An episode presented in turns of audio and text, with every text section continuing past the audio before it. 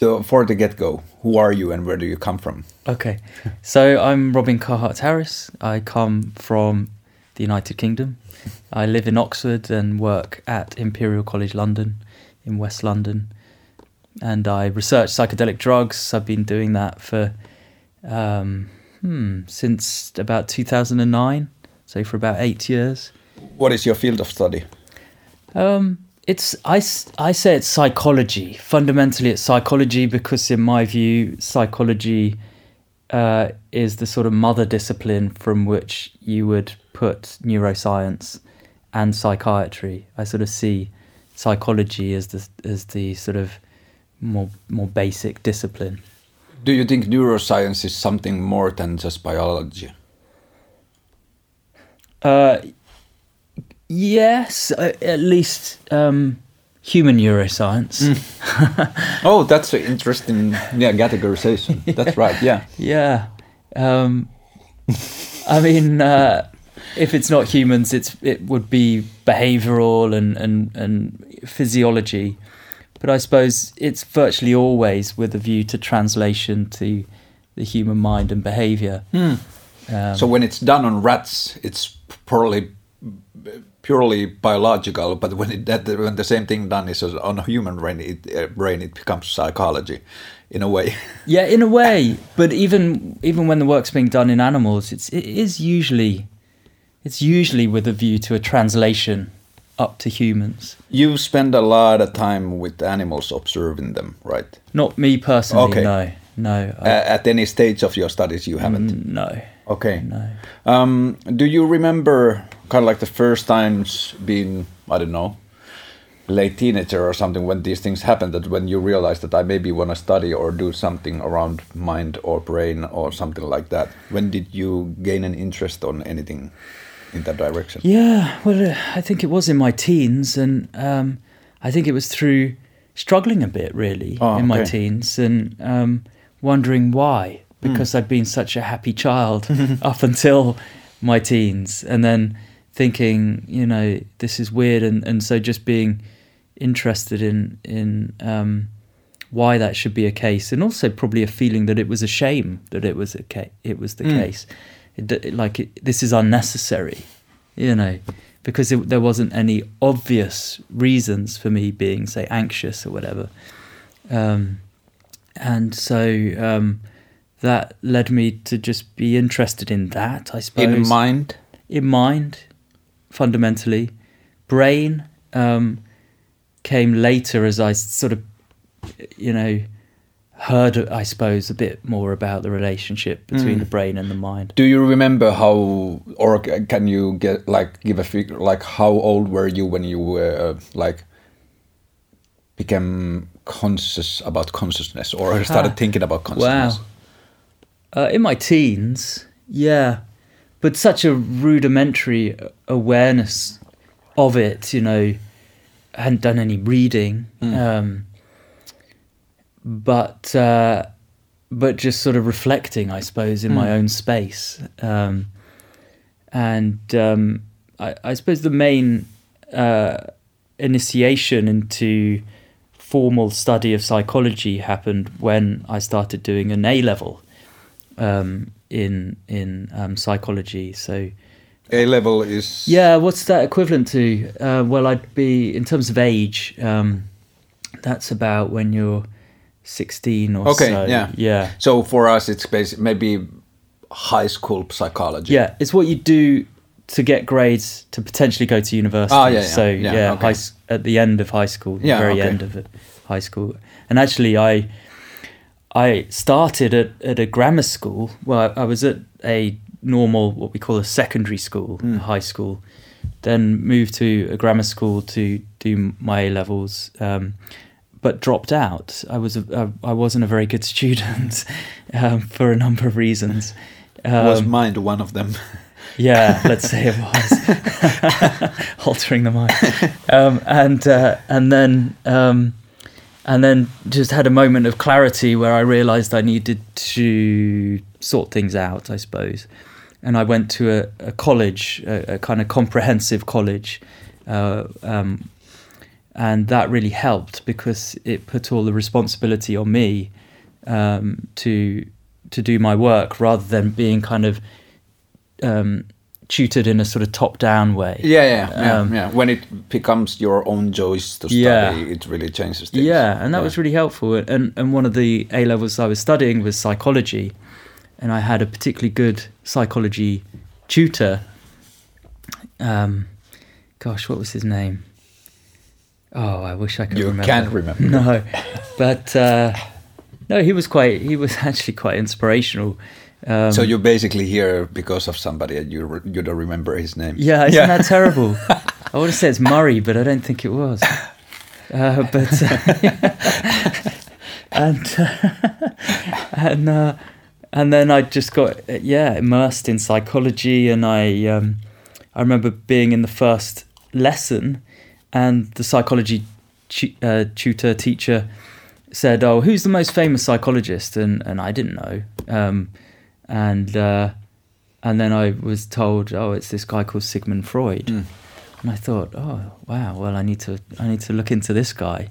And so I read in in the psychology textbook that we'd been advised to get for the course um, about Freud and his ideas, and I read about the Oedipus complex.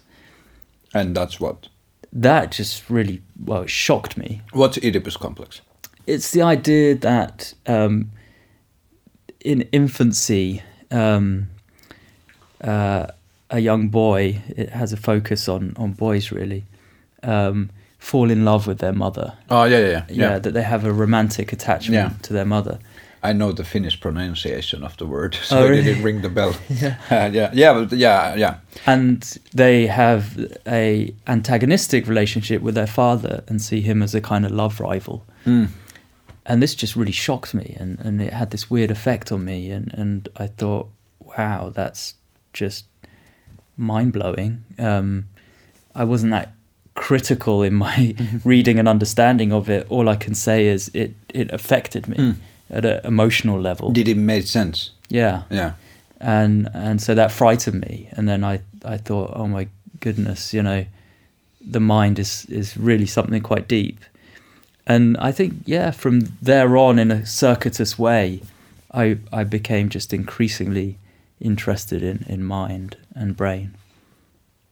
I think I had a, some sort of a similar experience not that far away, far ago. Um, maybe a couple years ago, I decided that I want to go to a therapy when I don't feel I need one. Feel like I need one. Mm. Like I want to go when everything seems to be okay, mm. and I can create a relationship, and whenever I need it, I have it already. Mm. And the guy I went to uh, is coming from a J- Jungian background. Yeah, yeah, Jungian, And- yeah. yeah, and he started talking about like I first get to know the dude, and then I like what what what's the Jungian background and what what, it's all about. And he told me about the uh, the, the subconsciousness and the, the, the second mind. And then not that far away, far, far like not that long time ago, I did something.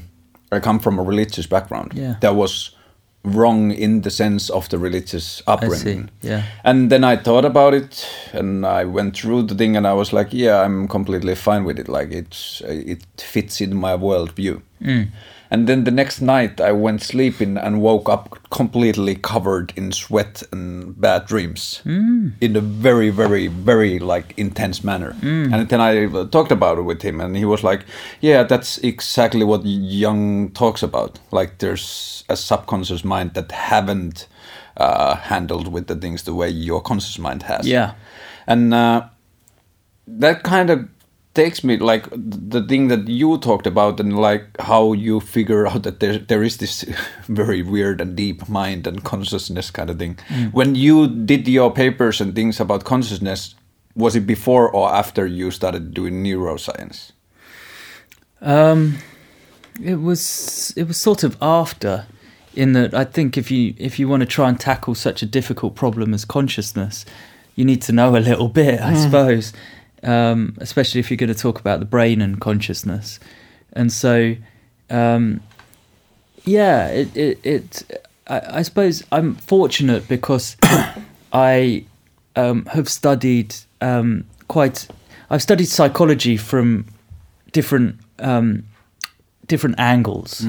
I've, I've studied the brain aspect, and I've also studied the the depth psychology aspect, which is quite unusual because typically people who study psychology or neuroscience would study um, it from the perspective of the dominant um, discipline or, or, or um, model, which is uh, cognitive psychology um, or cognitive neuroscience, which tends to see the mind and the brain and behavior in a um, kind of mechanistic information processing sense. Do you understand the, like uh, like all cognitive sciences and all cognitive related? They that that frames the thing in a sense that it has something to do with the, the, the behavior or consciousness in a way that it, it, it, it goes into people's kind of like feel or feelings. Well, not necessarily. The way I think of cognitive science is um, that it uses as a kind of um, a guide in a way, um, a a model of the mind and the brain um, that is related to information processing. So the classic information processor that that, we, we refer to as the computer. And now it seems like that the computer relation or computer comparison to mm, brain or mind isn't that good. Do you agree Well, with that? Yeah, I would agree with that. And so I felt dissatisfied, dissatisfied actually when I started to to progress a little bit in psychology.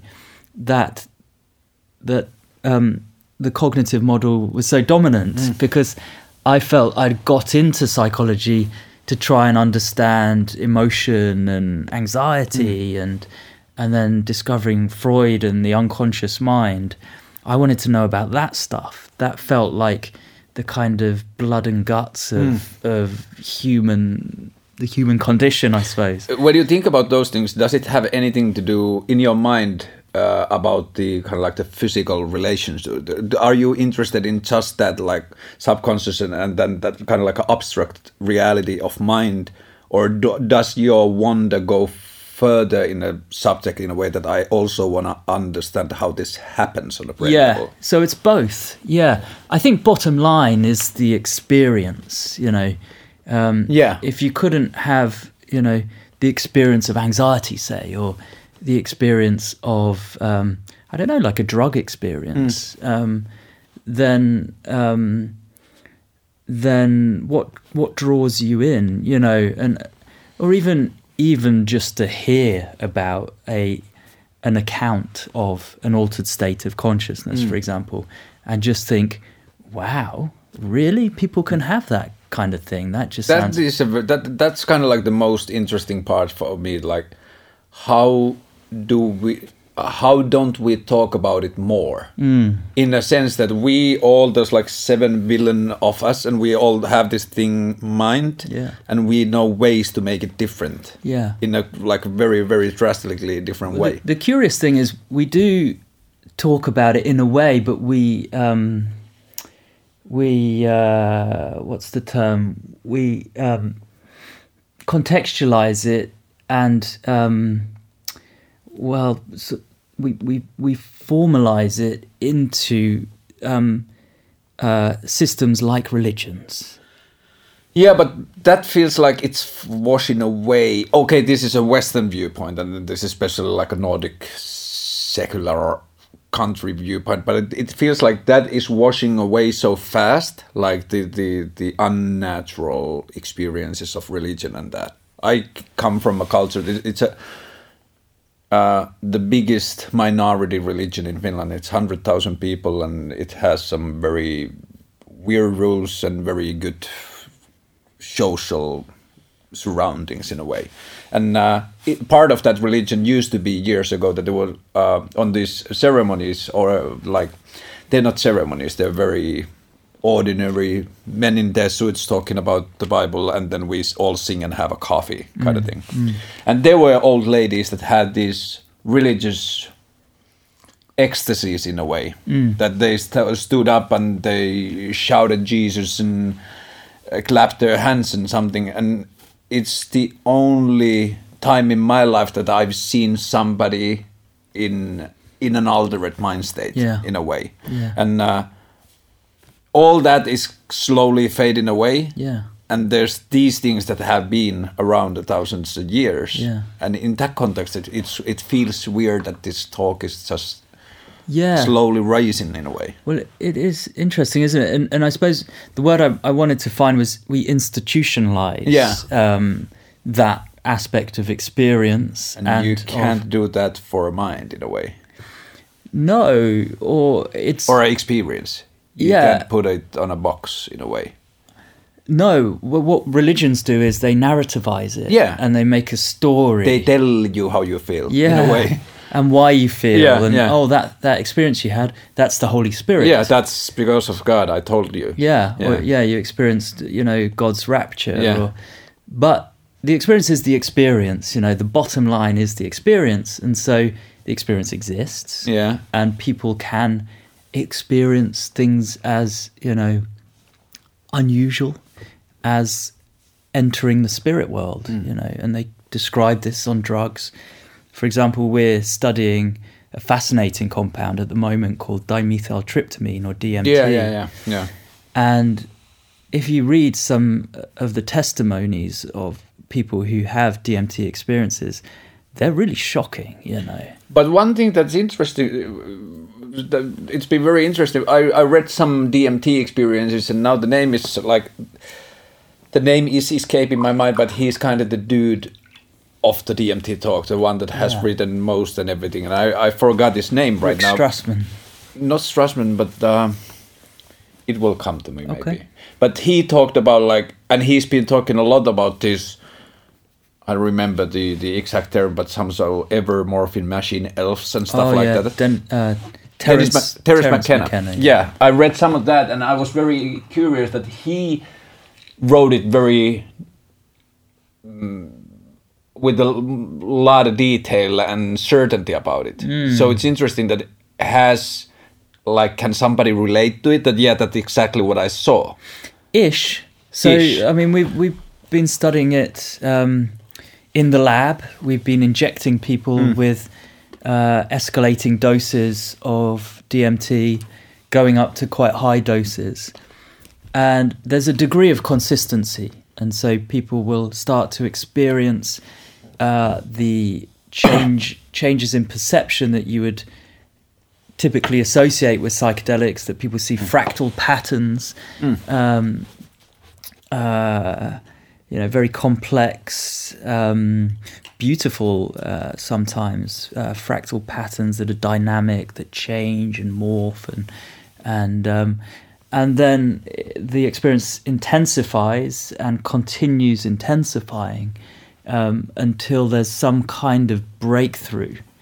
And then the individual describes um, being in another world that is feels as real as this world, if, if not more so, realer than real, and that it, this world is populated by these sentient beings that don't seem to be human, um, but I've heard those words. So is that something that comes out often?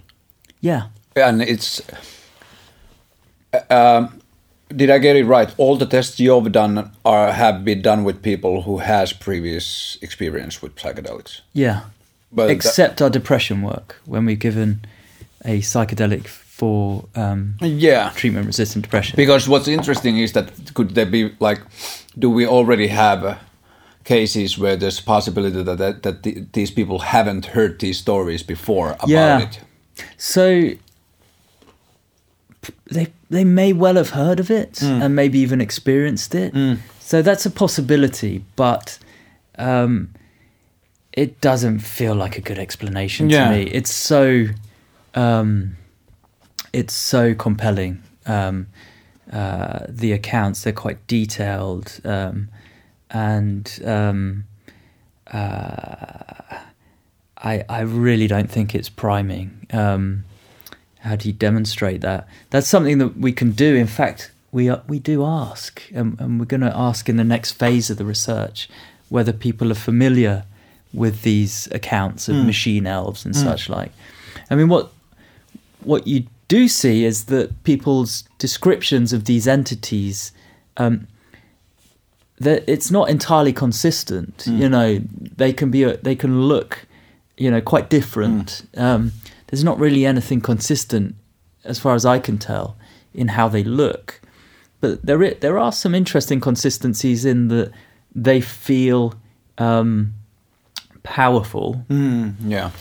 and uh, and they feel um, curious about you having entered their world. I read uh, also some sort of stories of feeling that these sentient beings would be somehow listen to me or I have something to show or tell you in a sense. As in the the beings have something to Yeah, show the tripper. yeah. yeah that, that's that's right. Yeah. Um, so yeah, that can be a feature as well. How do you compare yourself uh, neuroscientifically or from the psychology viewpoint, the dreams, the regular dreams we have to the psycho? Yeah, uh, there are similarities there, um, and one one of the similarities is that if it's so immersive that the world feels real. You know, in the Yeah. same way that a dream, you don't realize it's a dream. You're immersed in this world, And you believe it as a and you truth. then. believe it as a truth. Yeah. And you don't see a difference then uh, if you look in the two things, sleep and psycho, uh, like a psychoactive experience. You don't, when you look it from the viewpoint of mind, are they cousins or brothers or are, are they from the same family? Yeah, I think so. Yeah. I, I think what happens in the psychedelic state, to an extent, is that um, the brain um, borrows from, in a way, a a physiology that um, that occurs during dream sleep. Um, but um, uh, I mean, one of the ways to try and understand this experience is to look for examples where similar things can be experienced, and it's quite hard. And so, dreaming is shares some similarities, but it's not it's not entirely the same. Yeah. Another example um, is the near-death experience. Oh yeah, yeah. So you can hear accounts of near-death experiences where people feel like they go to another world.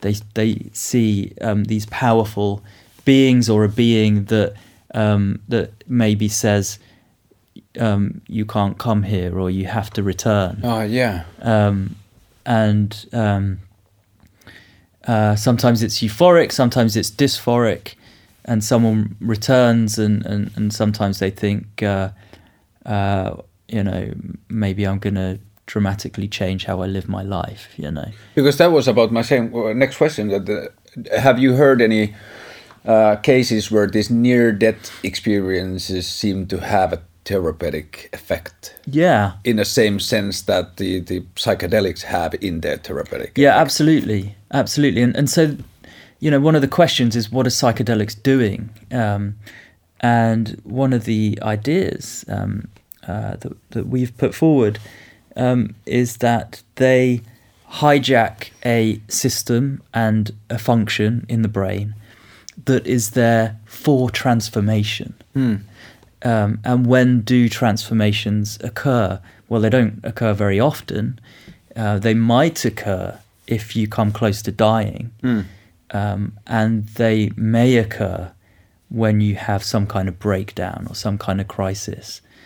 Um, that's when you might see examples of people fundamentally changing either their worldview um, or um, perhaps as, as well um, their behavior. When the psychedelics do their deed in the therapeutic ses- uh, therapeutic context, do um, does it require the, the the the patient to talk about what he's seen, seen and felt throughout the experience, or is it something that he kind of finds a new truths to live based on in a way? It's more of that. It's more that they find a truth, um, and so it's not that there's a um, you know super wise therapist who is you know imparting their wisdom to this person in a state of like um, you know um, openness and, and sensitivity and receptivity. It's more that you have the therapists, and we call them guides Mm, or sitters, um, that kind of hold the space for the tripper, so Yeah. to speak. Um, Are telling them that everything's fine. yeah, and if they get scared, they say it's it's okay. Yeah. You know, go into it, go with the flow of the experience. But the lessons and and the realization of truths happens um, almost always on the part of the tripper themselves. It's as if the lesson, the insights, the truth is already in our minds, and it's just being occluded. It's just being like hidden from us somehow. So basically, when it's all happening in the science context, and it has to for like to fight the stigma and the legacy those things have, it has to be explained throughout like the uh, scientific imaging and the changes in different chemicals and all that. But basically, what does the therapeutic part happens in the mind. Yeah, yeah, and and understanding how it works in the brain uh, doesn't add that much to the therapeutic aspect um, because when it works, it's working through experience. Um, but um, if we can understand how it's working therapeutically, we can, in some way, um, help to break the stigma because we can say, you know, we can make comparisons between this treatment and other conventional treatments and say this is where it's similar, this is where it's different, and show those um, similarities and differences, not just in terms of the psychology, but also in terms of the brain effects.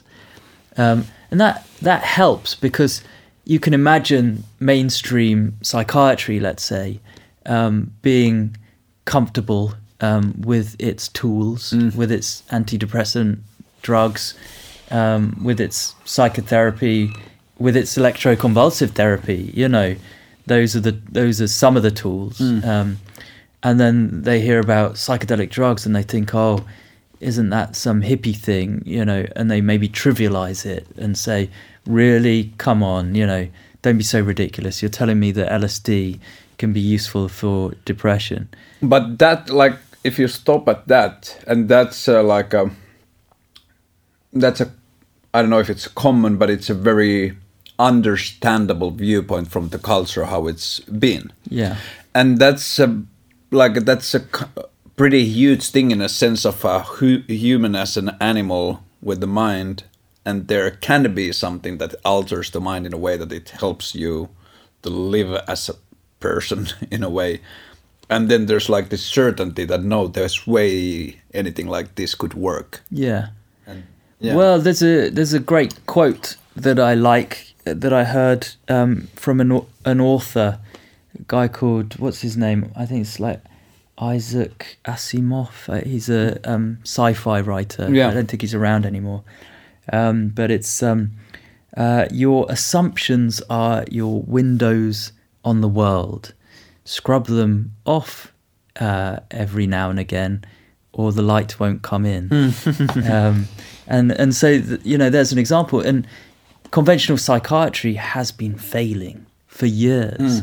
It hasn't really made any progress. and it's been going for uh, from my experience it's been going more and more to the direction of medicalization It has. It's been trying to, and I think there's something interesting in the psychology of psychiatry and the psychology of psychiatrists because psychiatrists are doctors. They've had medical training, and in medicine there is this desire, this wish for precision. You know, let's be clinical uh, in our practice, and so wouldn't it be wonderful if we could find a biological marker of depression and then in a targeted way treat that that that that that aspect of our biology um, and and cure depression. And so that's been the wish for you know however many decades. But for my viewpoint of how mind or me works that doesn't make sense that you just take something out no without and- talking about it. Yeah, exactly. I mean, the curious thing about this aspect of medicine, if you want, the the mental aspect, um, is that you have a subject there. You know, you have someone who can talk to you and say, "I am suffering, I am feeling this," um, and it's incredibly complex because you know experience is um, the brain is incredibly complex, and so and the brain isn't just a biological organ that exists in isolation. It's it's something that um, is intimately related to the environmental context in which it exists. Um, because you know, if your environment is a particular way, you learn you know Finnish when you grow up, or if it's in another context, you're learning um, English or whatever. Um, and uh, uh, and um, you know, and so the the environmental context is is so essential in the context Mm-hmm. of of um, of this particular aspect of medicine, um, uh, uh, psychiatry, and so this wishful idea that you can in a in a you know precise way target this aspect of our biology and and and cure it um, in a very selective way that you can you know fire in your magic bullet and make everything okay. Just isn't the reality. And, and so you know psychedelics are a treatment model um, that's very different in that sense because the model says you need to create the perfect conditions as much as possible the, the most supportive conditions that you can um, and prepare a patient for the experience and then support them afterwards help them integrate the experience Well, you, you said earlier that you're looking for the answer, like the scientific answer for how and why psychedelics work as a therapeutic treatment. And uh, would you or the scientific community be happy with the answer like uh, psychedelics help people cope with certain problems because, because it makes them face things in a different manner or things that they haven't faced before. Would that be enough of a scientific answer or does it has to find some other way to prove it in a way? yeah well i, I think we have to prove it i Uh, prove it numerically, like, yeah, this happens, but do you have to show somehow chemically or somehow that this is why and how it happens happens?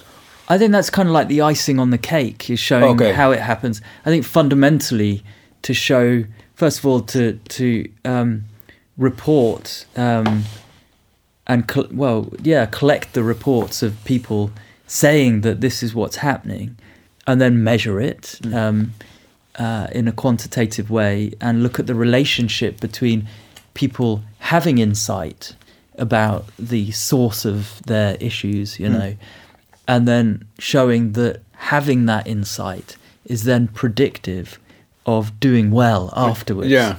Um, so that's a that's part of the process of proving it, and then to be able to say this mechanism, this process of insight and um, revelation and and subsequent awareness that influences you beyond the experience itself rests on this particular um, brain mechanism. It's useful.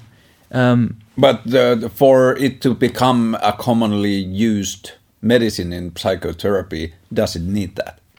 I think it it probably does in a way because it will What have. if it happens only in the mind and you can't show it?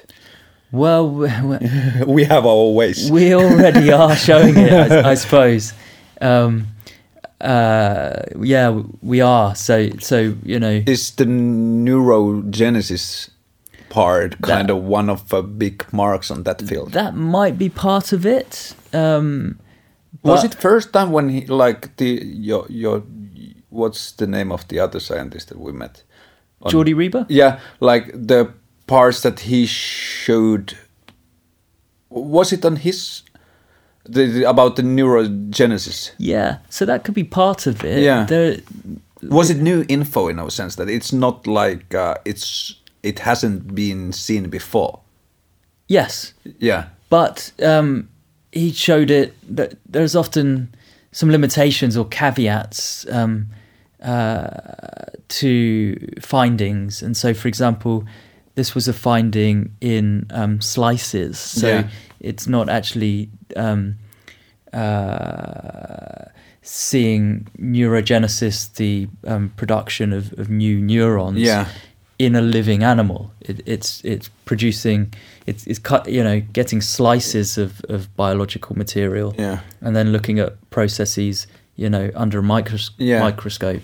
Um, and also, it was um, certain ingredients in ayahuasca, this Amazonian Yeah, that, that, that made it. Yeah, Yeah, and that's right. curiously, it wasn't the psychedelic components that were doing the neurogenesis. So that's part of it, but it's a big, it's a big picture. Mm. Um, you could look at particular circuits in the brain, particular um, uh, combinations of brain regions, and how they communicate with each other.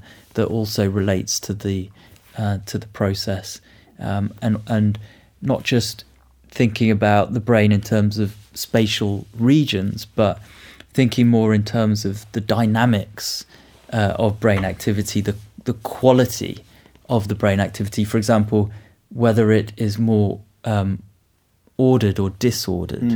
That seems to be part of the picture as Mm. Are well. you familiar with the stoned ape theory? Yeah. But but for the, the listeners who doesn't know it, if I if I've gotten it correctly, the, the theory goes that uh, when we go back in history and look look about uh, of the development of Homo sapiens in a, as a culture and as an animal, that there seems to be a part in the history that can be somehow recalled as an overnight. That sort of a period of time where people start. Uh, burying gifts or memories with the dead and there seems to be something happening with the writing and things like that that the culture uh, culture nourishes and uh, develops very fast in a very slow period of time and the theory goes uh, that uh, that's a period of time when some sort of a people human animal started eating mushrooms for a period of time based on everything you've studied and you know about psychedelics does this theory hold? Could it be true? I don't know the anthropology well enough, but I, I, I have to be honest that I don't believe the theory. I think it's a bit too wishful about Ah. the power. But if we talk about only about only about in a technical sense, do you think it could have an effect on a large group of people in a way that they could do new things fast? Not necessarily. I, in fact, I think it could disorganize a system and culture, um, uh, potentially. Um, and so, in terms of psychedelic use conferring an evolutionary advantage, I just think that's a bit too wishful. You know, I I don't really see the logic there. Um, uh, but um, but a more plausible possibility is that psychedelics work on an aspect of the system, the brain being the system that we're talking about, and the mind, of course, um, that um, has been influential in the development of the human mind Ah, mm. and the brain, um, but hasn't necessarily relied on psychedelics as the thing that has catalyzed the development. And so, let me be a bit more clear. Psychedelics work on an aspect of the brain called the serotonin system. Yeah. And serotonin is well known to be involved in learning and development and consciousness. Um, and um, there is a particular aspect of the serotonin system called the serotonin 2A receptor um, that psychedelics work on. And they- if you could use a comparison to a car motor or a computer or something, what does serotonin 2A do? Um, it excites. Um, so it might Oh. It's be a like spark plug. some yeah, or some turbo juice or something. Yeah, okay. Um, yeah, it, it gets everything. Um, if you talk about everyday life, when it's when does it does it magic? When do you feel it work? Uh, during crises, um, uh, during pain and punishment. I mean, this is a surprising thing. People think of serotonin as something good. You know, you take MDMA and the brain's flooded with serotonin and you feel amazing. That's true, but if you look at the natural system, when is serotonin released? It's released during pain and, and punishment and stress. Do you know why it does the different thing when taken as a well, what? What what's probably happening there is that the brain's releasing something that counteracts the pain. Ah, okay. In the same way that we have natural heroin in our brains, Hmm. they're called endorphins, and they're released when we experience pain. But if you give a a a a if you give heroin, Mm. you f- you feel pleasure. You don't feel pain. But you know, in terms of the natural system, the natural heroin is released to counteract the pain. And it's a similar thing with serotonin. So the brain releases serotonin to counteract uh, pain and punishment, um, and it feels good if we give something that boosts serotonin. But um, so psychedelics work on on this two A aspect of the serotonin system, and my analogy of, of turbo fuel isn't isn't that good to be honest, um, because when people take MDMA or a psychedelic, they don't feel like they're in some turbo state. You know, maybe that would be more like a stimulant. But is the concessions on turbo state? No, well, it's like on a. Um, let me try and think of a, a, a good example. It's like um, hmm, we could think of music, uh, and normal waking consciousness is like a um, a concerto. It's like all the instruments are working quite well in harmony, and there's a there's a regularity um, and and a, a kind of order um, to the sound, um, and it feels kind of familiar and it feels good to Yeah. listen to it. But psychedelic experience is a bit like experimental jazz. It's like all of a sudden people are getting really anarchic in the way that they're playing the instruments, and there's more information than But there's still a harmony. There can be a harmony. That's right. There's still an underlying order. It's Yeah. Hmm. not pure chaos. It's not like white noise. It's it's just more interesting in a way. It's richer. It's richer. Yeah. It's more it's more complex. It's less predictable. Um, and so, what's the two A aspect of things doing? It's it's kind of allowing for greater flexibility, Hmm. greater freedom. Does it show if you um, if you take pictures of the brain when the serotonin 2A works? Does it make more connections? Uh, you don't really you don't see that with brain imaging. Okay. You might see that if you use some microscopic techniques. Okay. But we see we see things that But do you think it makes sense that if we think as brains as, as simple as of as something of uh, like uh, things with lines or pipes between them, and there's things going cross and making connections? Do those connections multiply in a psychedelic? yeah, we do experience? see that. So we see that different regions in the brain talk to each other with greater freedom during the psychedelic state. So we've we've got these kind of different lines of inquiry, these kind of converging lines of evidence that say that during the psychedelic experience, the brain is more it's more plastic. It can be influenced more easily. Oh yeah, yeah. Um, and and so coming back to you know the function of, of serotonin and the serotonin 2A receptor, when would you need to be plastic and, and be able to change um, uh, your mind or your behavior? Maybe when things are so tough uh, that you you simply need to change to survive, um, if not to survive physically, just to survive mentally, to not lose the plot.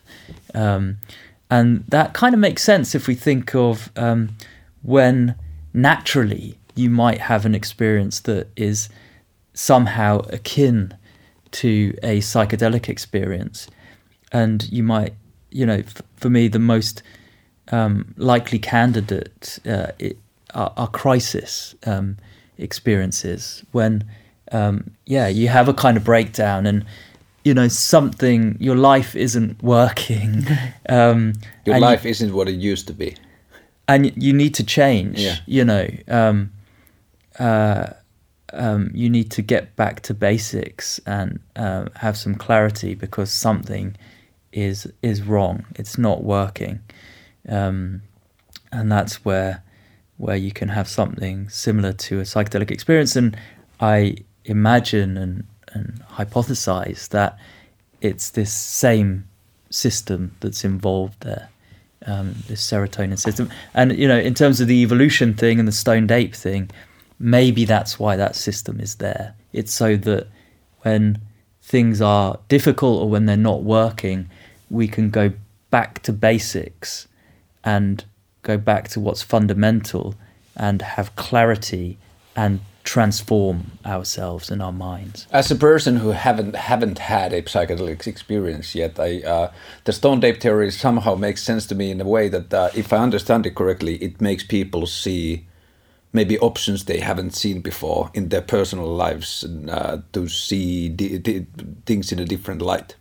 And when uh, that sort of experience becomes a communal experience, something you experience with other people, I think that kind of strengthens the effect of how that new knowledge affects somebody's behavior or doing. Like mm. when it happens only to you, it's more likely to be uh, inner growth or uh, new me or mm. something like that. But mm. when it happens on a collective level, it, it somehow makes sense to me that people would come up with new complicated things because they kind of all uh, believe in the possibility of it more. I suppose I, I could be more receptive to the stoned ape idea if they didn't have to be stoned from um, a psychedelic. Um, it's possible to um, have that openness through the system itself. Mm. I think is is the point I'd want want to make. And what influences the system itself? Well, our environmental conditions do and what drives evolution it's environmental conditions mm. uh, we need something that's going to confer some kind of survival advantage um, and so um, it follows that it, it, it's more likely that it's nature adapting than some kind of technology you know a drug um, a plant uh, that then influences nature. And yeah, I don't think there are many examples of the con- consumption um, of a particular plant that has then, maybe there is, that's then driven the evolution of a particular organism. Um, I'd, I'd, like to, you know, understand some examples where, where that's happened in mm. order to be like, oh yeah, okay. also in the in the anthropological records, I'd want it to be a bit more compelling that actually it was mushroom use that um, led to these developments. Mm. For me, I, I, sort of feel like it's almost a, a way for um, people who um, are are familiar with psychedelics, perhaps have used them, perhaps have a, a positive regard towards them, to almost defend their power and importance. Mm. Uh, and I, I just think it's unnecessary. We don't need to do that. They're interesting enough as they are. Yeah, because I, I strongly feel like that these stories of the possibilities would wouldn't be so strong if it wasn't so suppressed. Like, like, yeah, like it, it's been sort of a secret who's for anybody who's in the know. Yeah. And then all this that has been like pushed away yeah. makes more sense and it's more compelling. I think that's it. It's almost like a you know passive aggressive. It's like an aggression because of a defense. You know? Yeah. Um, look, you know, you don't like psychedelics, but they shaped your consciousness. Yeah, yeah, yeah, yeah. yeah. but if you think about uh, how big of a big of a thing, in a sense of how mind works, is it, it is even these days. And uh, if we think about the nature of a mushroom, it's very likely that throughout the years people have eaten it. Yeah, but the curious thing is, um, you often find that they haven't celebrated them, at least in, in the West. Yeah, because that's very interesting to me that if there's something in the forest that alters your mind in that manner, it like why doesn't it show more in a historical yeah. context? It seems to come up with the, like uh, South American cultures yeah, and there. True so they've embraced it, you know, and they've painted it and they've made marks about it. And and arguably they have you know some of these indigenous cultures have a wisdom that our culture doesn't, and That is very interesting. and maybe they're healthier, maybe they're happier. you Uh, more developed mathematics at earlier stage. Okay, or, well, th- that's more like an analytical side of things. Yeah. But in terms of well-being, Mm. They may have have more well-being. Whereas you know the Western world, we've been more driven and analytical and and um, and uh, wanting to take from nature rather than live in with it. in harmony with yeah. nature. Yeah. Uh, it's not faking or lying to say that it it based on the ways that it's talked about that it, changes humanity in a way that it changes your experience drastically. You will experience something that you never experienced before. Yeah, I think that's true. Yeah, I mean that's that is the truth. That's not over over egging psychedelics. That's just the truth. You know, if that wasn't the case, they couldn't be so useful in psychiatry. Yeah. Or they couldn't be so useful as tools to understand consciousness. Do you think in the consciousness studies these studies will have a hand over time? Uh, the, the, the, the psychedelic studies that happen in the, the, the, the therapy surrounding will these give new information to consciousness studies? Yeah, I think there's a complementarity to uh, the approaches, and so by understanding how psychedelics alter the structure of consciousness, and for example, facilitate access to the unconscious mind by dissolving the ego, you know that tells us something about the organization and the structure of consciousness. Yeah. but at the same time it tells us something about how we might use this tool therapeutically. Yeah that's right. Because it, it may say say you know the ego um, restricts our view of ourselves and um, and works to defend us but those defenses can make us sick because they create a conflict with um, what's underneath that's been repressed, that's been kept from our conscious awareness um, because it's painful, because we don't want to be reminded of it, um, or because we don't want to integrate, you know, that experience um, or that memory with ourselves and who we think we are. so in that sense the therapy maybe works in a way that it helps you to dissolve the ego and see yourself or the things without too much of the ego coming in Yeah, yeah. Just see, yeah, see your mind um, and see the world, see other people. do people feel um, i've been thinking about this when sometimes for example when i'm very very tired and i like in the middle of the night or something. And uh, uh, i have this sometimes when i go to have a pee and uh, i'm very tired and i kind of feel like i zone out. I forget my body for a while. Is that something that uh, people have reported that like they feel bodiless that it's poor mind it, it's not with the body anymore in a Yeah, sense. there is a bit of that. I wouldn't say it's a classic um, signature aspect of the psychedelic. excuse me, the psychedelic experience. It might be something that you would associate more with. Thanks. With um, with dissociatives like ketamine, for Oh, yeah, example. Um, but the curious thing with psychedelics is that you can still pretty much function in terms of like moving. You can still. If somebody walks into your DMT session and there's a fire and you have to run, can you do it? um, people say that you can snap out of the state, even if it's really, really weird and and immersive. If there was a fire, you know, in the other room, you could snap out of it, and to some extent, you know, you could get out and and, and be okay. So it's not like um, the effects of a high dose of alcohol, for example, where you are truly incapacitated and you can't move, you can't talk. You can't change that no. with alcohol. Yeah. No, you can't as well. You're just there. You know, there's no antidote. No. Um, but um, that's the curious thing about psychedelics is that they seem to have a fundamental action on perception, um, and particularly visual perception, but also on consciousness itself. You know, it almost seems like a targeted action on consciousness. And people will say that when they have an experience with psychedelic, with a psychedelic, it feels like something is fundamentally different.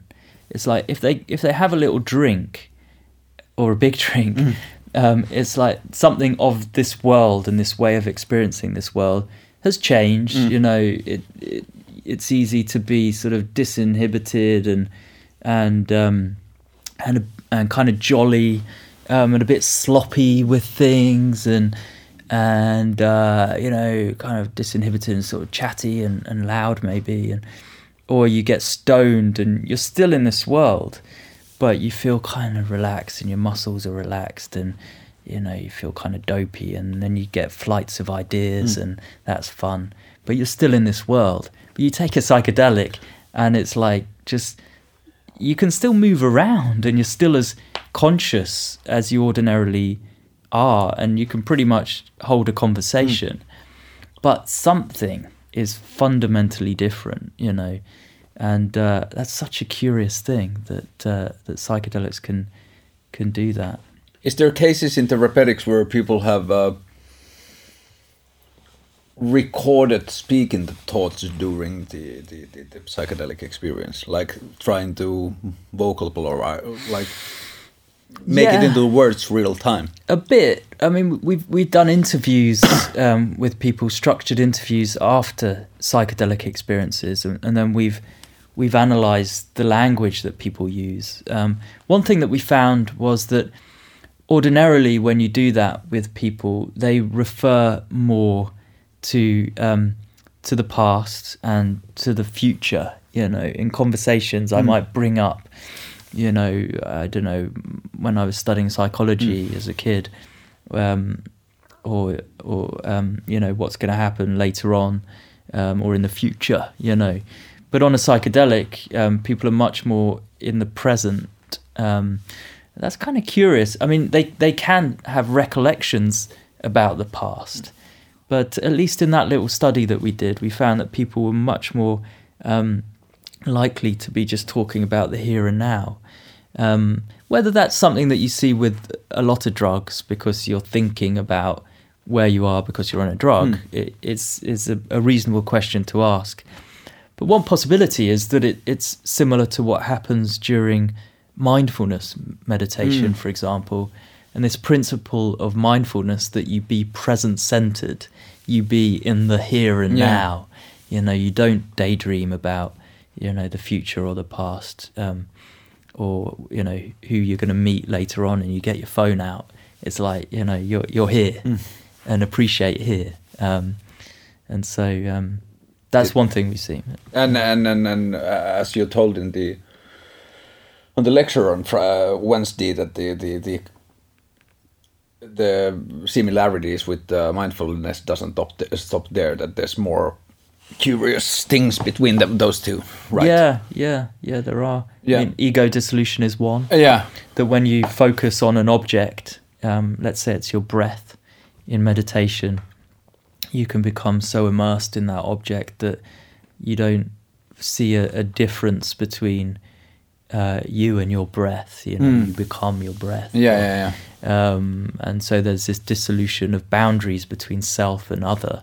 Or you're staring at a candle, and no longer is it candle and you, you staring at the candle, but you are the candle. So the, And the candle is unity you. experience. Yeah, the unitive experience. Yeah, and of course that's very very difficult to achieve in meditation, but it's much more reliably achieved with psychedelics. Uh, about my friend's questions, um, uh, this you kind of touched before, but um, how um, res- like if you think about things that we know are good or works with human body, whatever biological or whatever chemical things, how well are we equipped for psychedelics? How responsive or how good of a match our brain and those things are when they meet?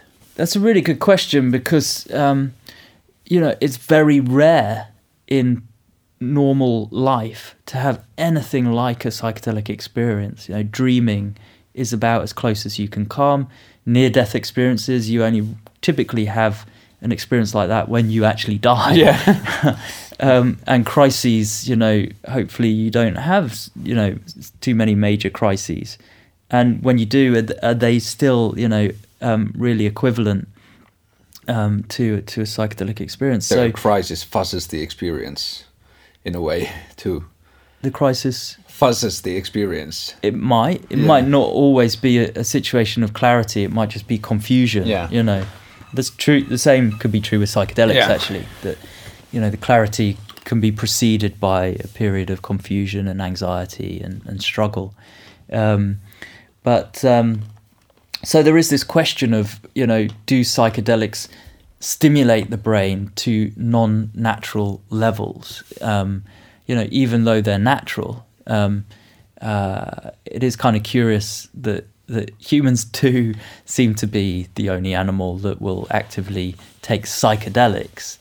Uh, other animals seem to um, try and avoid psychedelics. Actually, so you know, rodents won't self-administer psychedelics like they would self-administer um, uh, alcohol, for example, or um, or you know a um, an opioid like Mm. um, like morphine or heroin or whatever. Do you know if there's any rec- recorded events of monkeys taking psychedelics well, the in the monkeys jungle? are given psychedelics. Okay. And this is another kind of challenge to the stoned ape theory. Um, they don't seem to get any smarter. you Mm-hmm. know? um, if you give them to rodents, they they tend to shake their heads a lot. Um, they call them wet dog shakes uh, or head shakes, and it's as if they're they're tripping and they're trying to like, you know, either Shake it off. Yeah, shake it off, or or they think they've got something on their fur and they want to shake that off. Um, uh, yeah. Um, But about the um, unnatural levels. yeah, yeah. So are we equipped to have a psychedelic experience? Well, in in a way we're not, but we we're also. It's a bit like you know, are we equipped for any extreme experience?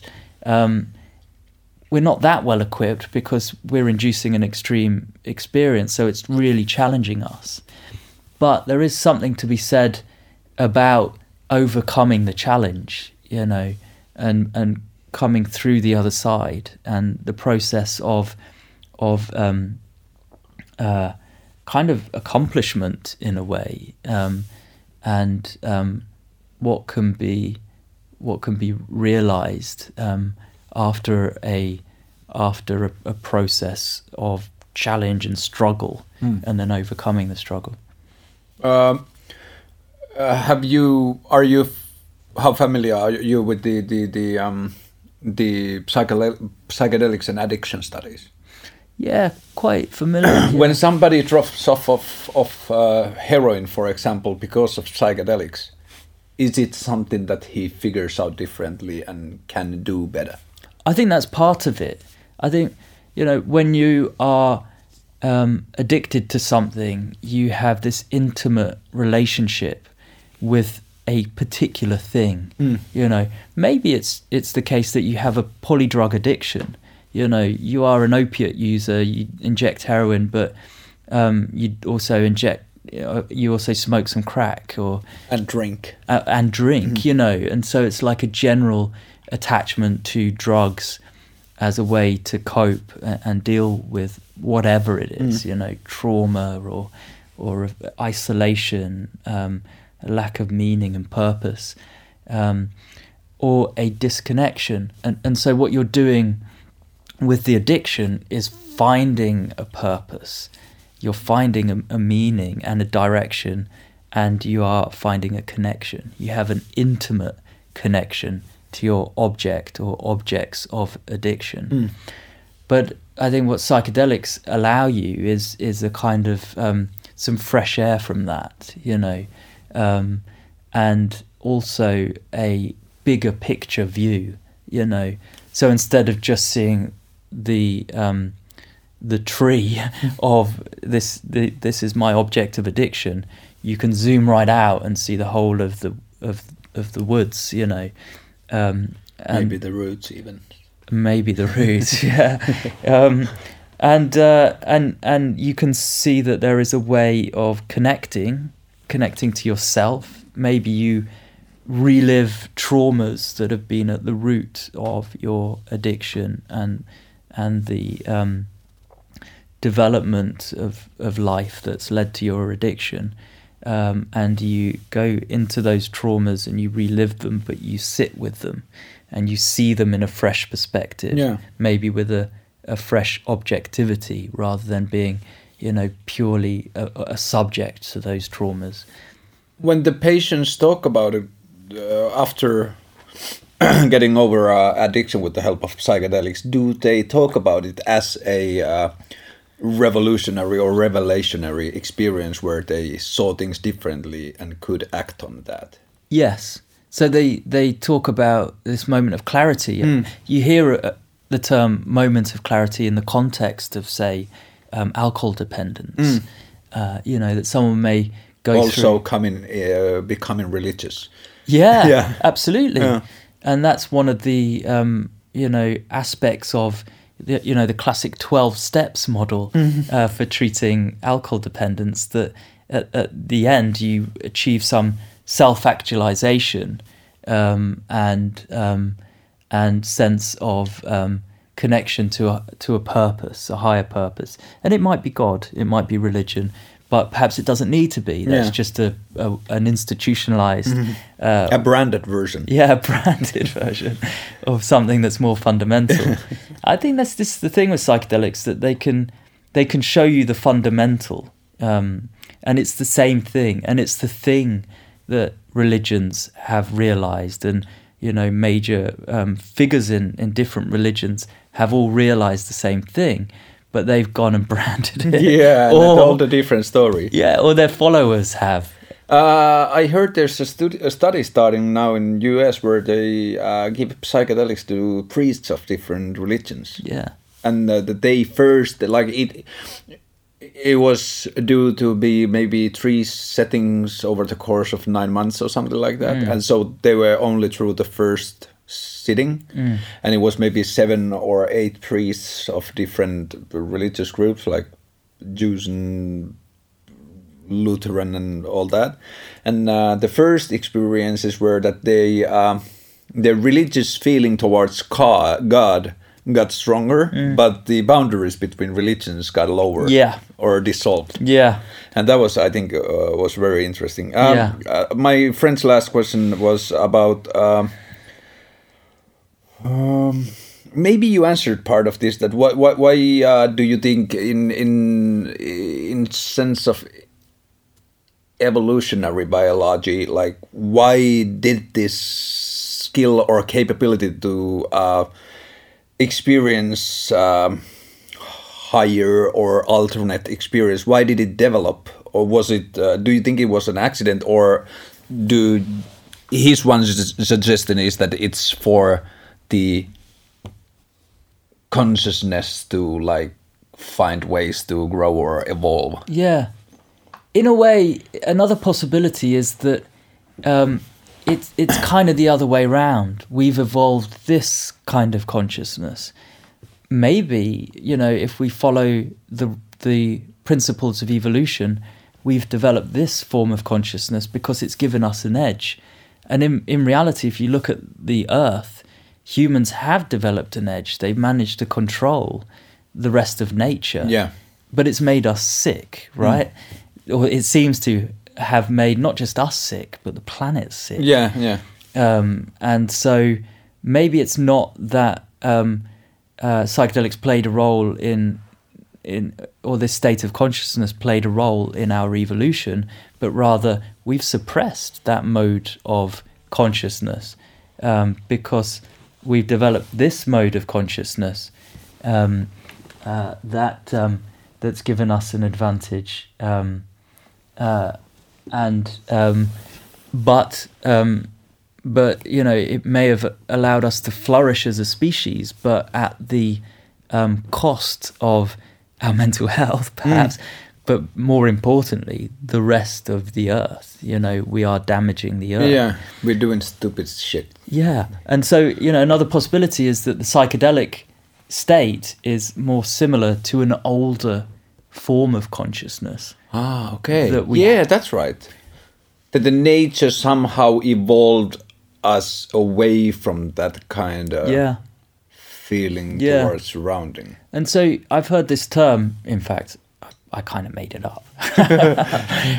of, uh, It's a very brave moment when you realize that I have to take the credit for this. Yeah. Well, I looked it up to see if it, it's ever been used elsewhere, and it has, but in a derogatory way Yeah. uh, by right wing people with reference to Barack Obama, actually. Yeah. And it's this term of um, a progressive regression. And it's like you regress by going back to the source, to like your earlier mode of consciousness, the psychedelic state of consciousness, um, or the pre ego state of consciousness. But you do it with psychedelics where you can then come back into this state of consciousness, but bringing with it the lessons that you've learned from going to your earlier state of consciousness. So you regress, but it's a progressive regression because he brings something back. Have there have there been studies made about people who have, for example, years of experience of recreational psychedelic usage in uh, almost a therapeutic setting, as a as a as a not as a party drug, but as a personal relaxation thing or whatever. Have there been studies about those people if there's something in common in their behavior or in the the way they work around? So people who take psychedelics in what way? Uh, like in their personal use, like they Right. recreational psychedelic use. So there kind of is, um, and so there's been a population study by a, a scientist in the states where he um, sampled, um, or rather, someone else sampled a, a large cross section of the U.S. population, like two hundred thousand people or something. A- not a large, but you know, a decent cross section, uh, and then looked at a number of different factors um, you know all the kind of obvious things in terms of demographics you know education age uh, gender uh, race whatever um, and also drug use and then different kinds of drug use and also mental health uh, um, and what they found was a interesting anomalous relationship between use of psychedelics and mental health. Uh, anomalous in the sense that when people take drugs usually it has a negative there's a negative relationship between drug use and mental health. So the more drugs you take the worse your mental health. But psychedelics um, bucked that trend you know um, It was other way around. it was the other way round so people who'd taken psychedelics had better mental health because I think what one interesting part of that uh, anomalous relationship is that uh, we live in cultures where they're illegal. You get caught, it creates problems. It, it's uh, it's a secret. You it's something usually that you have to hide, and it's Yeah. uh, something that's kind of taught us to be a reason to feel bad about yourself in a sense. yeah So I think that might play a factor in the number of people having mental problems when using drugs. Yeah, possibly. Yeah, that that they're feeling guilty, and I've heard, you know, a friend of mine's a psychiatrist, and I was asking him, you know, what's going on with with heroin addicts, you know, because I don't understand them, and he said a lot of the time they're using to forget because um, they'll they'll use, then they'll withdraw, then they'll be desperate because they need a hit, then they'll do something stupid like um, go and shoplift or like steal from their mum or something, and then they feel so awful about it that they need to forget about it, and so there's this cycle, and it's the, exactly the same with um, alcohol as well. That you know people do awful stuff when they're drunk, and then they they come around to sobriety and they're like, I can't deal Yeah. with this awful stuff that I've done, so I need to get drunk again. Crazy. Uh, uh, going a little bit back to consciousness, I, I I'm borrowing this question from uh, a panel discussion I found on YouTube where there was different people from different fields of science talking about it, and the question was, how far is science in understanding consciousness? Yeah. We've got a way to go, um, but we've made some inroads. And uh, one of the, the issues, a major issue with consciousness, is is the lack of a really clear definition of what we mean by consciousness. um, and my own view is that we only are really interested in this issue of consciousness um, because um, we have it as as humans, Mm.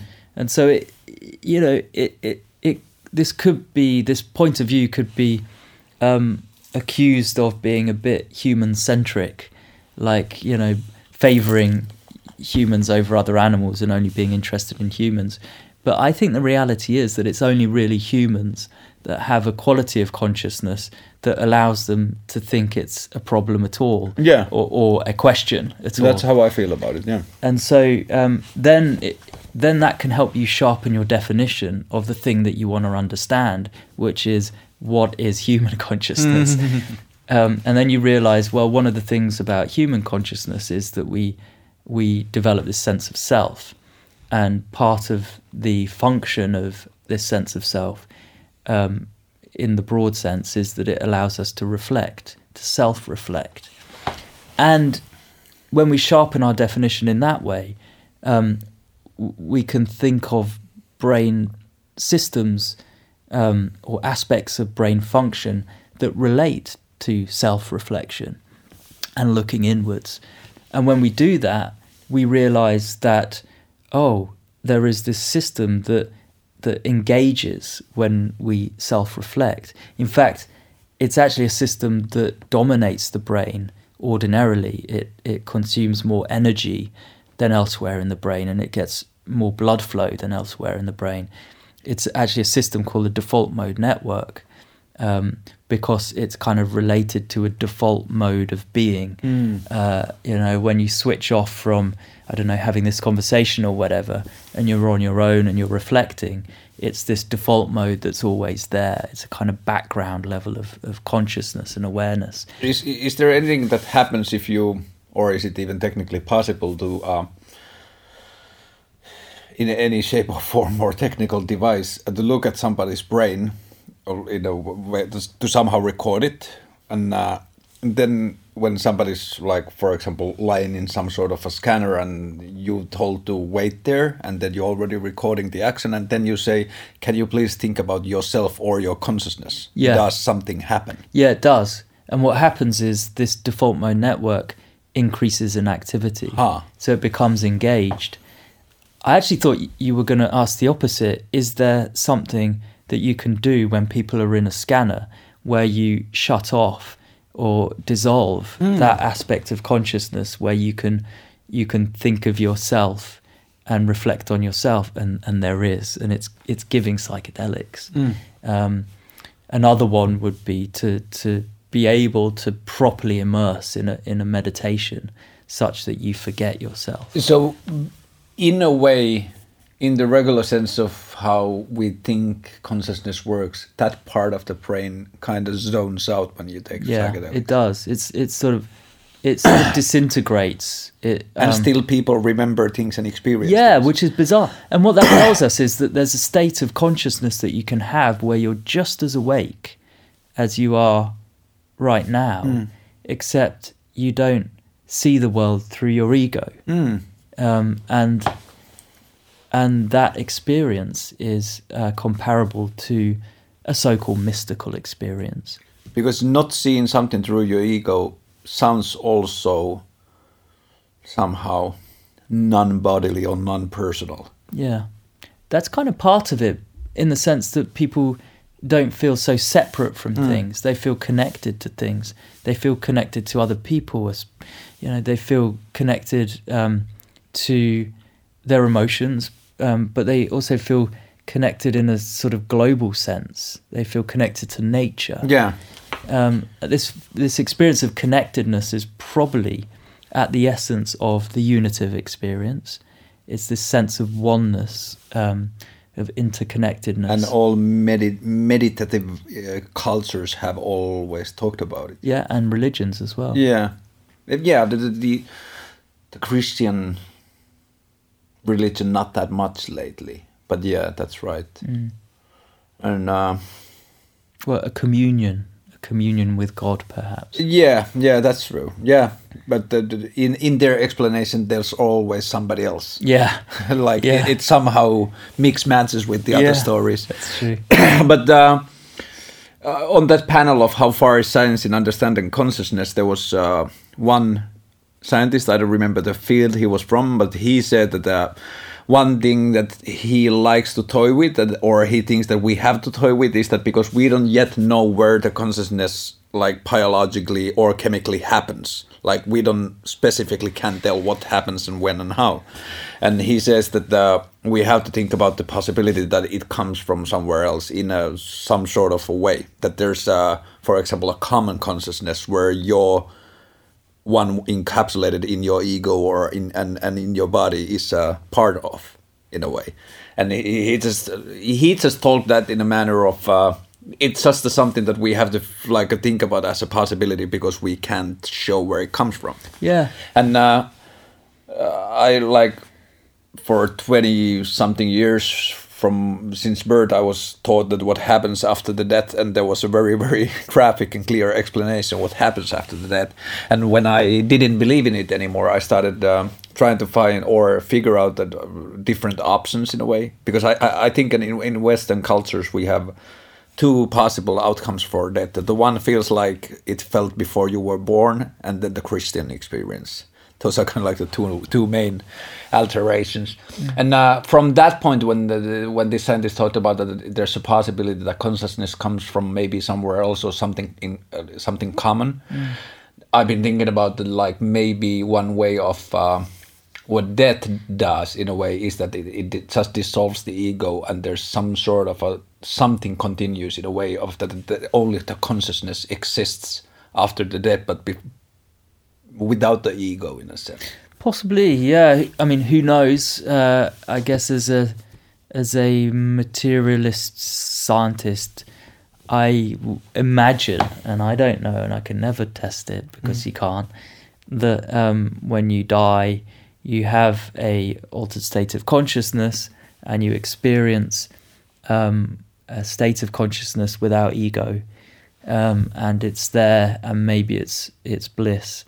Uh, um, maybe it's struggle first, but then maybe it's bliss, and then it's bliss, and it's bliss, and it's gone. You know, because then you need something. You you need some heart beating or something to have some experience. But when it's gone, you're still matter that's of this universe, and you degrade and um, putrefy, and uh, and other organisms come along depending on what's happened to your body, and um, they consume that material and energy, and then the cycle goes on, and it's a it's an infinite cycle until the earth um, uh, dies because maybe you know we, we do something as humans, or the sun sun does something. sun does something like dies. yeah. But then, but the universe doesn't, and there is a you know. So in that sense, there is an infinite. The the really scary thing about um, all of this is that we don't go on. You know. Um, yeah but about like your possible view of that there's i think there's an interesting part where the where the where the ego dissolves off what if there's not time there like when the what if the concept of time dies with your ego so then the short period of the period of time you get for free from your body leaving the energy it feels like eternity maybe. yeah Maybe. it's possible. a scientific explanation to eternal Time doesn't matter. So, Yeah. yeah. But um, it's interesting because I I got interested in the subject maybe two, three, four years ago and started reading papers and I then I started watching like um, somehow collections or, or um experiences that people tried to explain what happened and then it started to be more uh, from the uh, scientific therapeutic viewpoint and everything. And then uh, there's something that I can't easily grasp about like what do we talk about when we talk about psychedelics if you mm. like for example everything you guys talked about on wednesday about the everything that happens there's still feels like this is the scientific view of the subject in a scientific context, but actually the thing itself might happen outside these numbers and figures and pictures. And I somehow feel like that the, the, the, the war on drugs and the culture around the drugs somehow dims down the conversation. Do you, for example, does it make your work more? Does it complicate your work that you basically working with drugs? Yeah, In what ways? it makes it, as Jordi said the other day um, over dinner, um, that that it makes it unreasonably difficult to do the work. Just the bureaucracy and the um, practicalities of it, and the stigma, and how that can feed into the bureaucracy and, and stiffen it to make it even more impenetrable. Um, it makes it unreasonably difficult, and um, I really felt for Jordi because it was sounding like he didn't have the collaborative support that I had. Um, uh, I mean, it was it wasn't always there. Uh, there was a lot of com- common uh, feeling actually when he was telling me about it because I remember when I started in David Nutt's team, I was kind of on my own. You know, it was me, and David was sympathetic, but not really anyone else in the team um, were. Um, Were there some things that you did first time in UK? Yeah, yeah. Uh, was uh, taking psychedelic in a therapeutic, scientific surrounding. Did you do that first time? Yeah, yeah, And uh, how big of a pain in the ass was that to get approved? yeah. It was a massive pain in the ass. How long it took us three years to even get the drug, and you can imagine, you know, you, How long it took to get the permit to give it to a person? uh, that's a there. There are a number of different fact components that feed into getting the permission to give it to a person, Hmm. and so you need the drug to be of a sufficient quality Yeah. for us to give it to a person. I've heard about this regarding the maps and the MDMA Yeah. thing that they, they kind of have the approvals, but they have to get very expensive drug. Yeah, True, and and the yeah. reality is you can get drug that's just the drug, um, and that's kind of e- easier, much easier actually. Um, but if you want to get a drug that's got a piece of paper that says Yeah. this is fine for it to go to humans, all of a sudden the price and the process are like just you know Yeah, that's what I meant because I heard that these guys who run maps could do the drug themselves by w- with a couple a light sign with a couple thousand euros. But if you want to have it legally, it's going to be if you- very very complicated. That's kind of it. Yeah, if, if you want to give it to patients, all of a sudden it's like you know at least ten times as expensive, you know, and so it cost us um, fifteen thousand pounds um, or fifteen thousand euros roughly um, to give a dose of psilocybin to our patients, um, and uh, that that you know think about it that that's kind of insane. Yeah. It's like fifteen thousand pounds for like um, a few little capsules. for a mushroom. Yeah, whereas you you could pick a mushroom out Yeah. of the ground. you know, you might pick the wrong one and all that kind of thing. But, But how do you feel now? Not the technical part, but the cultural part of uh, uh, of it. If you how you talk about it and how you have to explain your work and all that. How do you feel about it being a drug?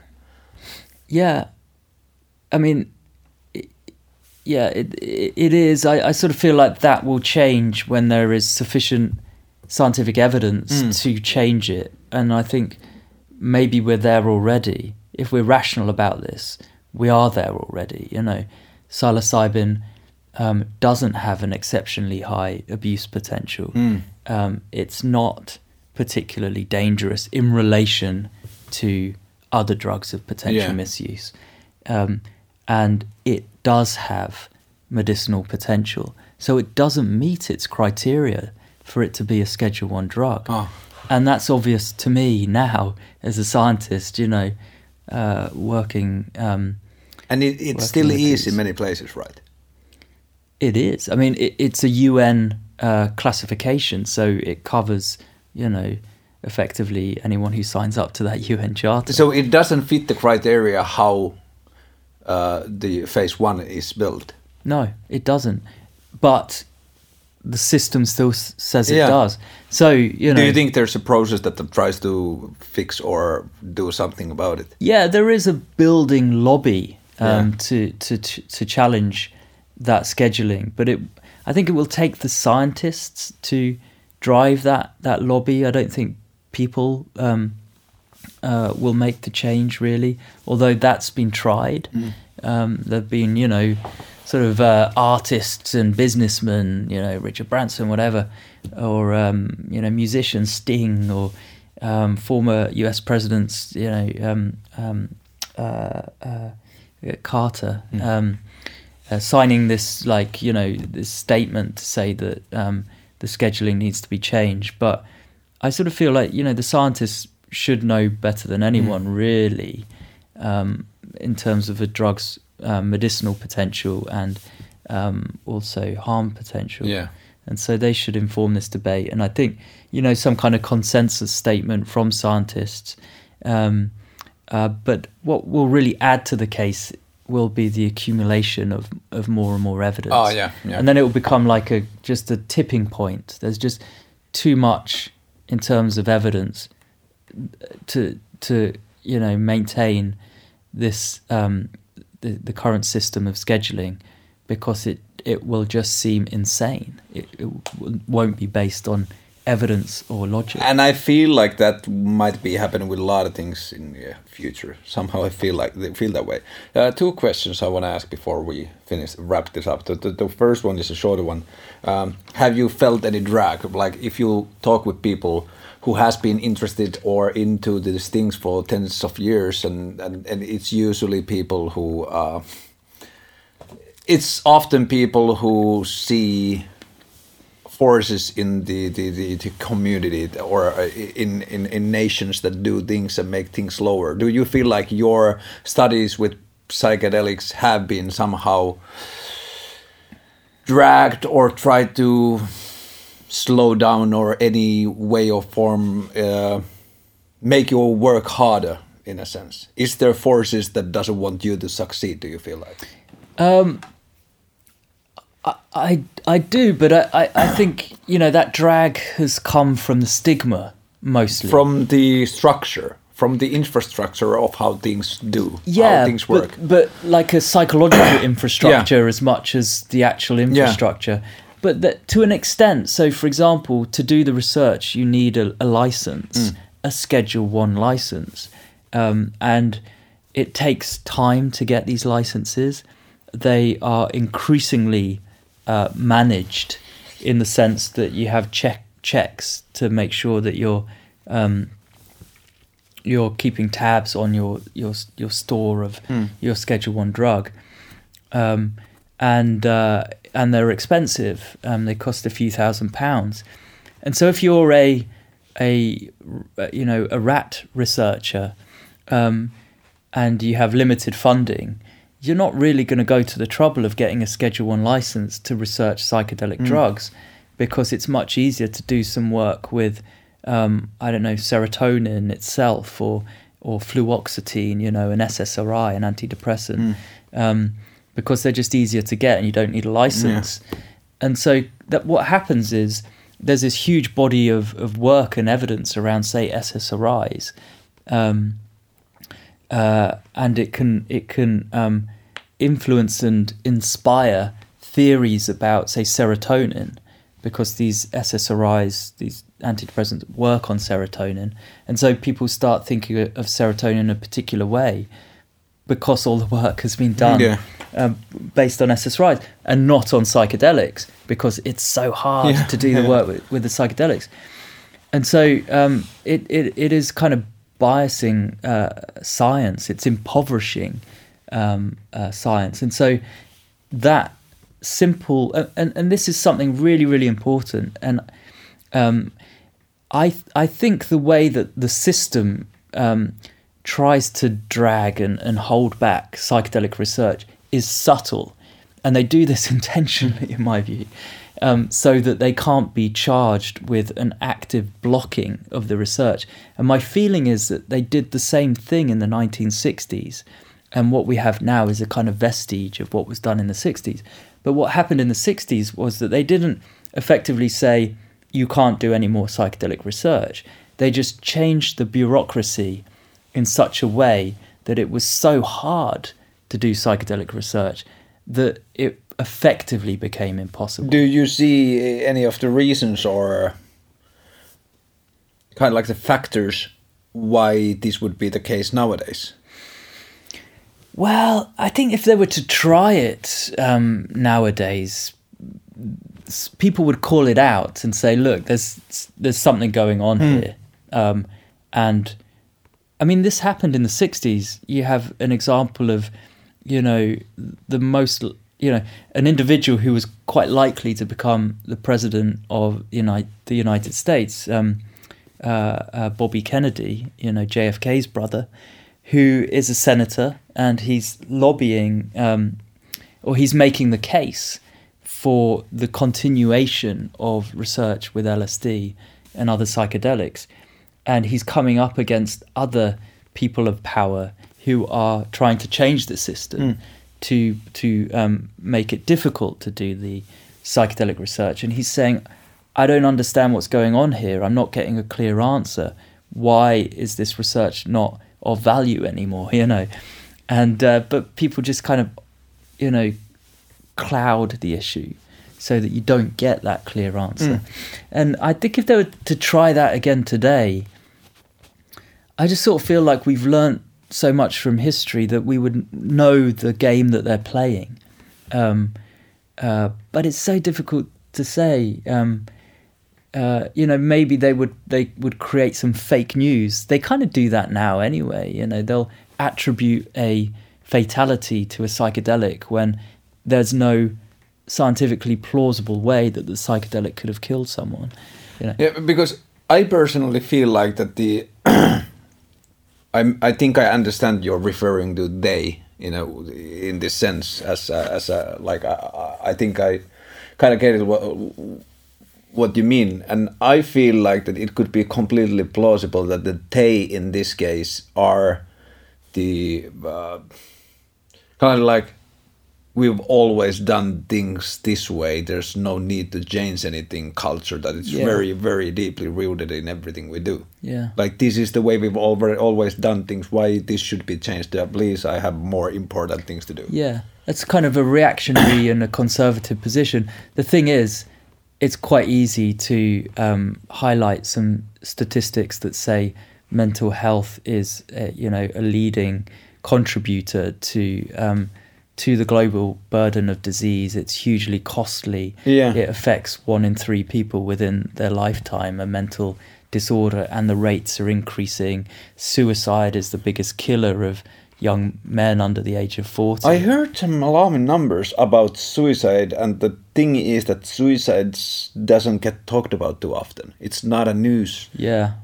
Well, you know, th- there, there you go. Um, you know, so so there's a, a lot that you can pull up in terms of statistics that say, look, this aspect of society isn't working. Yeah. You know, there's a large chunk of the population, you know, thirty percent who will get a psychiatric disorder within their lifetime. Surely we should do something yeah. about that. Um, uh, and so things aren't working, and we shouldn't keep them the same. Um, uh, uh, yeah. Um, so. Um, so what we're basically waiting for is more open discussion. We kind of like to break down the stigma, and and and the, the the scientific findings could help us with that. I think so. Yeah, I think so. We we need to you know open up the conversation, and that's what's happening you know right now, yeah. and more and more throughout the world, and it's a really healthy thing. Um, and change, you know, works best when it can occur at at a, at the right pace. Yeah. If it's rushed, people react too strongly and try and stop it. Um, uh, you know, and if it if it's too slow, nothing happens. Mm-hmm. So we just need to keep things, you know, going at the right pace and build the body of evidence that we need, so that there's that tipping point where it suddenly becomes insane. You know, uh, to keep uh, psychedelics restricted yeah. and not be available as, yeah. as medicines. I, I'm I'm very very interested in that. Uh, my last question, um, from a, like a kind of like a little boy's point of view, like uh, as somebody looking at humanity in uh, in in uh, in a wide scale uh, throughout your years in the psychedelics and uh, around the psychedelics culture, what is kind of like the thing that somebody's experienced, you saw, seen, you heard, something around the psychedelics that fits perfectly the the the adjective of of weird or interesting? What are kind of like the weirdest things you've seen around the psychedelics? If you to think about your patients throughout the years or something, Oh, what comes in mind? Yeah. Um, hmm, hmm. Well, if I think about the first patient who was in our depression trial, um, she would come and um, and uh, see us um, before we decided that she would be in, and we would give her psilocybin. And she was a, pleasant and polite lady, but no emotion there really, except when we started to get to know her, and we were asking about her backstory, and she would get upset and she would start crying, um, and it was just misery. This woman was was miserable, thoroughly miserable. Um, but she was nice, um, but she was so sad. And then, um, you know, going into the the psilocybin session, um, just to see the transformation was was dramatic. Um, behaviorally, she was doing things that were kind of weird. She was lying in the bed, but she started moving her hands as she was coming up on the psilocybin, and she was moving them in this almost like kind of Indian dancing with her, her hands doing the movement and the and the dancing like flowers, sort of you know petals opening up. It was beautiful to watch, and she was doing something else as well, where she would she was moving her legs up and down on the bed, and uh, we were kind of nervous because we were nervous anyway. it was the first session. Um, uh, and we were like, "What the hell is she doing there?" And and then the music is playing in the room. You know, the music doesn't just play to a patient in the in headphones that they wear on their head. It plays through speakers in the Do room. as they well. choose the music? No, no, we choose Yeah. the music just to try and standardize that, um, and we craft it in a particular way so that it it builds up, Mm, you know, and yeah. it takes them on a journey. Um, and so you know she's crying and, and there's all this emotion, um, and and then she's coming down and, and she's smiling, you know, and I, we I haven't seen her smile before, and she's got a beautiful smile. um, and later on, we asked people to write something about their experience, and she was saying that um, uh, she was visited by a kind of guardian angel, uh, a sort of um, spirit um, who was like a kind of. She was a bit like her great great aunt, I think she was saying, or maybe her her grandmother, someone really maternal and caring and gentle and warm. And she said that this uh, this angel um, would talk to her in these caring terms like, "My dear, it's okay, my dear. Why are you so sad? You know, let me take that weight off your shoulders, and you should smile more. You've got such a beautiful smile." And she was pushing. Apparently, she felt the angel like pushing her cheek muscles up to make her smile. Smile, my child. You know, smile, my dear and uh, and and this this was pretty moving, you know, reading that because you know it just felt so so right and so beautiful, um, and you know how could how could anyone you know tell you that this is wrong and that this shouldn't happen? Someone who'd had depression since she was a teenager, who'd thrown you know six or seven different drugs at their depression to try and treat it. Had tried years of psychotherapy with m- no breakthrough. Yeah. And then we give them this plant medicine, this psilocybin, and and there's this transformation. You know, how can how can someone you know dare to say that that's wrong? You know? Uh, In that specific case, do you think how it lasted? Yeah, it lasted for um, a good few weeks and a few months, and so um, you might think, oh well, that's a bit modest, you Yeah. know. But it was it was one one experience. Yeah.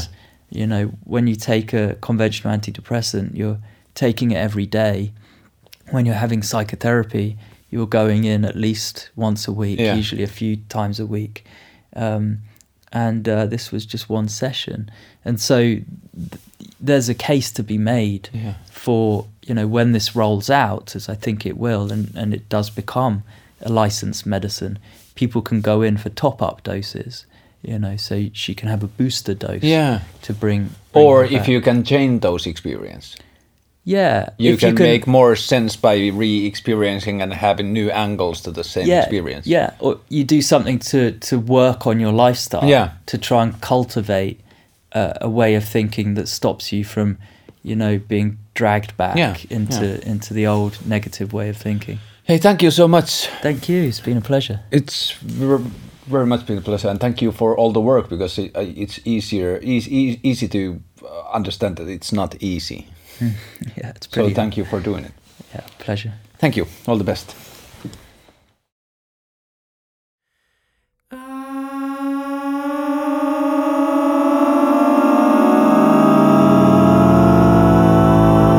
Art Club.